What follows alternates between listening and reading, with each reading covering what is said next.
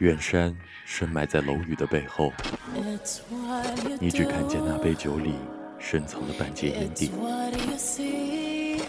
却不曾体会所见的体会，是喧闹比寂静更加寂静，还是世界本就没有彩度？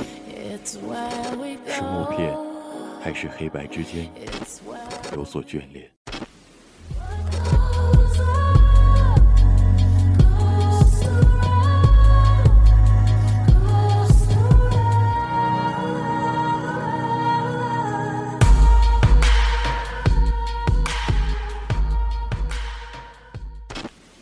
有时候不禁想说，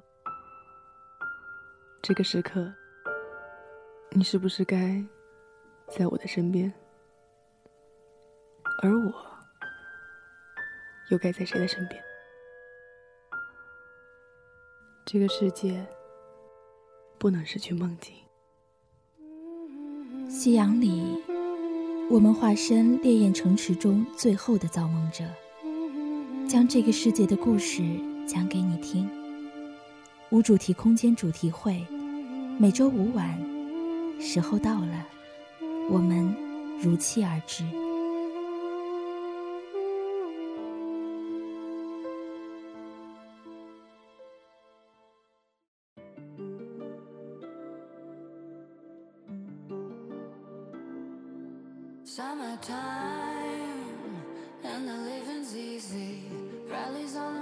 欢迎大家收听今天的无主题空间方舟漫游栏目。本学期我们将方舟漫游的二次创作基础拓宽至更多的形式，如歌曲、画作、影像、展览等一系列可收纳记忆和故事的载体。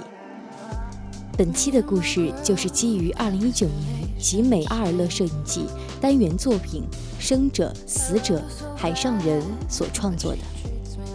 这一单元的作者伊万杰利亚·科里亚特是一位电影导演兼摄影师，他的每一个摄影项目都是一个长期的探索过程，为此走往了世界各地，货运港口、高速公路、黄昏节后台、墓地、战争废墟。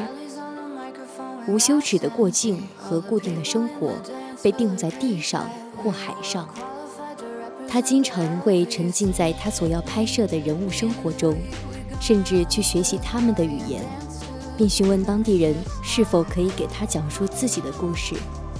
他的照片富有表现力，拥有鲜明浓郁的色彩，在社会边缘人群的身上探寻这些人面孔和身体的存在，绝不会让任何一个人无动于衷。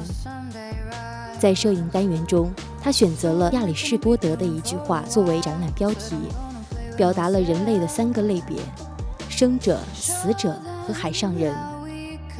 水手们经常在边界，所以他们是属于两个世界的。接下来就让我们一起欣赏今天的故事《海上人》。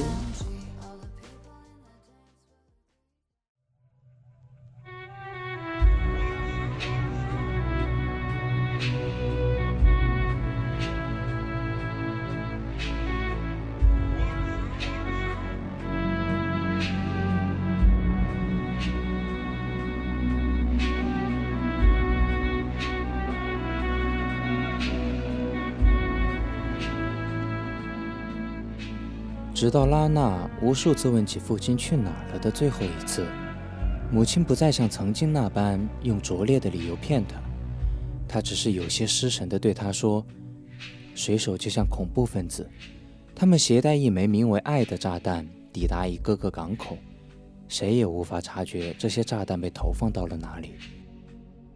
你知道接下来会发生什么吗？在他们一走了之后，炸弹爆炸了，摧毁了这个地区所有女孩的心，不知所云，深情又哀愁。半岛三面临海，一年中的大部分日子都洒满阳光。拉娜生活在岛上一个港口小镇，平时做些发传单、服务生之类的活计，偶尔也和镇上的姐妹摆摆摊，向游客兜售手工艺品。日子将将能过下去，他习惯不为任何事担忧，能够每天晒着太阳就已经足够快乐。母亲年轻的时候是镇上有名的美人，奈何逃不过被抛弃的命运，人们都这么说。他们猜测拉娜的父亲是个远道而来的有钱人，乘坐游轮环游世界，玩弄岸上的女子，但很快就拂衣而去。他的母亲是温柔善良的人，也有副傲骨。拉娜的降生是件丑事，好在女人们可怜她，总照顾她。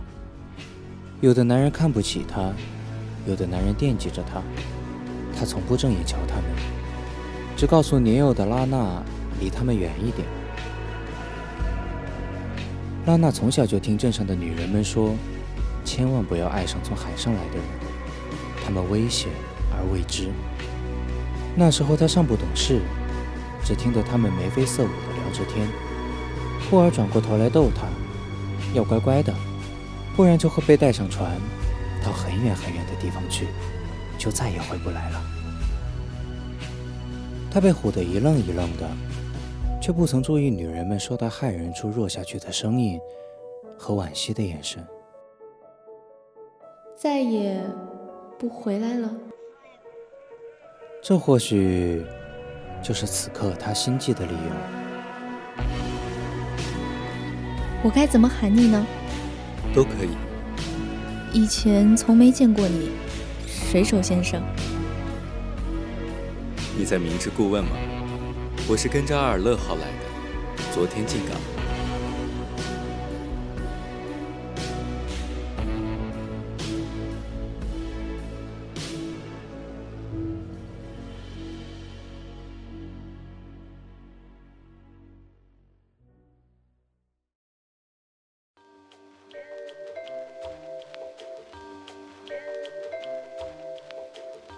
起初，拉娜是被镇上的女孩们拽着一起去夜市的。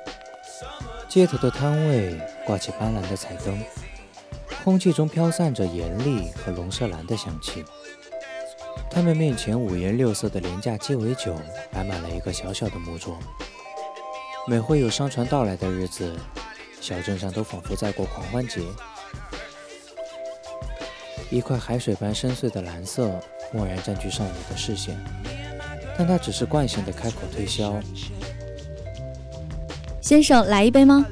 我们还送奈梅尔入场券，别的摊位可不送。今晚有 striptease。 那些我都不感兴趣，但如果你能带我去你们这儿最棒的酒馆，我也买你一杯。奈梅尔就是呀、啊、我不看表演，有安静些的吗？嗯，我听艾莎说过海边的一个露天酒馆，你应该会满意的。好，不过我得先放下行李，我就住在最近的港口旅店，晚些时候过来取酒。尚未换下制服的男人指了指自己随身的手提箱，随后从口袋摸出一张纸钞，拿桌上的空玻璃杯压好，就要离开。您付的太多啦，收起来吧，到时候再找零。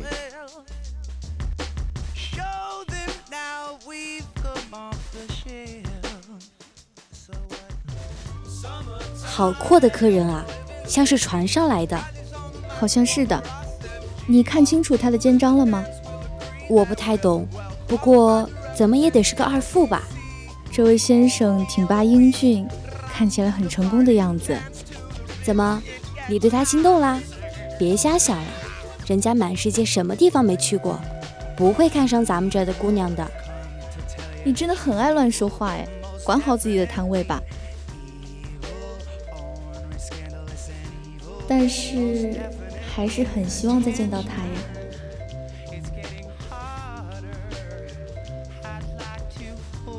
再见面时，男人换上了便服，潮湿的发丝顺服地垂下去，像是刚洗过的样子，散发出似有若无的草木香气。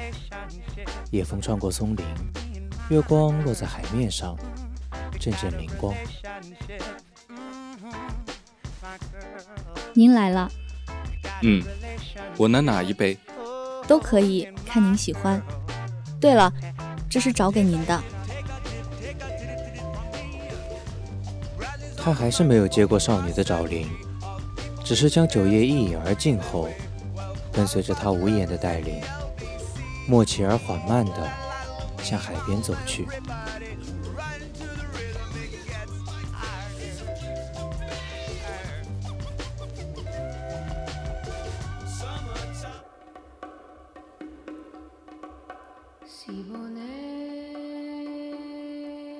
你是不是去过很多地方啊？可以这么说，虽然大部分时间我都被定在海上，但这就是我的生活。我没出过镇子，真想知道外面的世界是什么样子啊。对我来说，这里也是外面的世界啊，这里算是很好的远方了。你知道吗？非洲大陆的北边，人们没有住的地方，生者被迫迁移到公墓居住，不同地方的女仆被强迫来到异乡，绝望地在陌生的环境生活，没有证件，也没有融入的希望。有人喊她们世界小姐。热带港口令人眩晕的狂欢节，城市酷儿们整夜舞蹈，你甚至看不出他们的性别。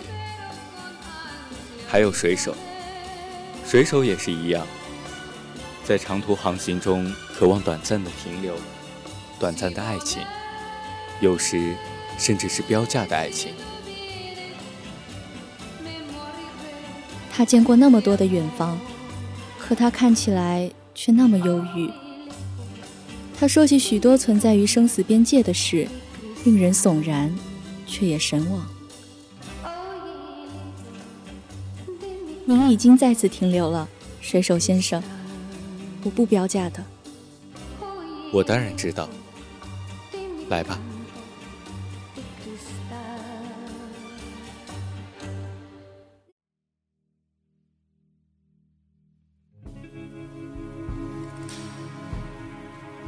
它是一座远方的矿藏，是高高矗立的桅杆，是浸透了咸湿空气的谜团。它是孤独这个词。我想，水手和海盗的区别大概在于他是否虏获了什么。现在在我眼里，他已然是个海盗了，不为某一箱财宝驻足，在黄金年代亡命天涯。可是他也虏获了我，可是他也要启程去更远的海域，拥有更多的珍奇。世界大陆的海岸线有多长呢？我不知道。遇见他之前，我从没关心过这个问题。现在我开始懂得，这些岸上的少女都可以是他的情人。十指相扣的指尖，我的发白。少女的手指生得修长漂亮，男人一个一个地吻上去，看上去像在亲吻自己的手背。她可以在无数的港口停留，借宿在各异的香气之中，和许许多多不同的人们饮下烈酒，也对他们说：“来吧。”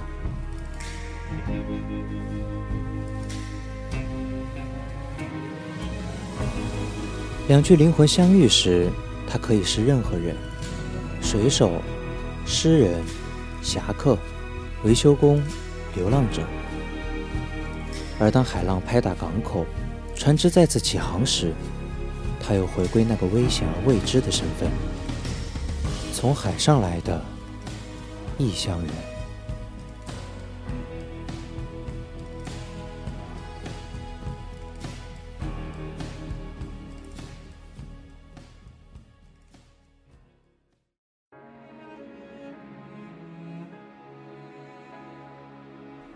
紧紧相拥时，我如一片孤舟，那种跌宕胜过我平生在陆地见过的所有风浪。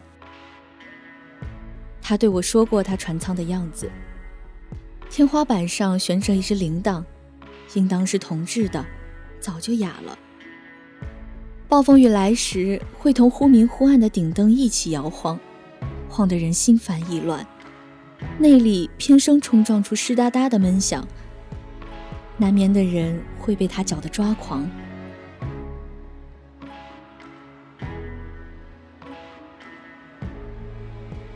那你会离开吗？自然会。嗨，别那么失落。或许当栗树落叶的时候，我就会回来了。人们都说水手是穿梭在边界的人，他们拥有海洋和全世界的记忆，而你刚刚拥有了一个水手。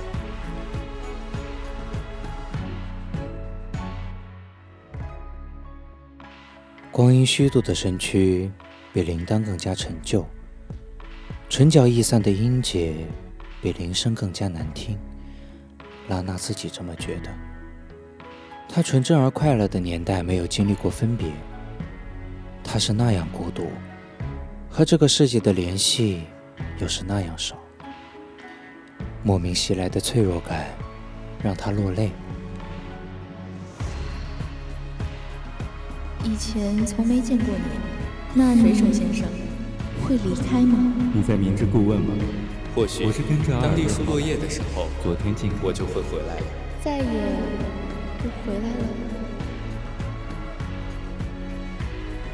于是对方腾出一只手拍上他的脸颊，拇指摩挲过眼睛下方的水痕，他哆哆嗦嗦地吐出几个字：吻我吧，快一些。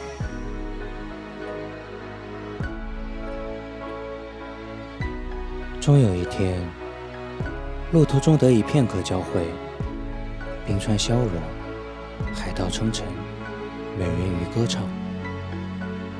终有一天，我们靠着湖水小憩，说说这一途遇到了什么，错过了什么，又或者什么都不要说。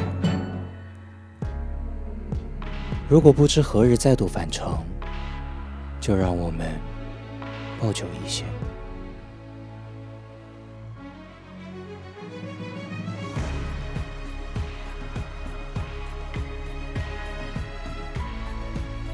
以上就是本期无主题空间的全部内容。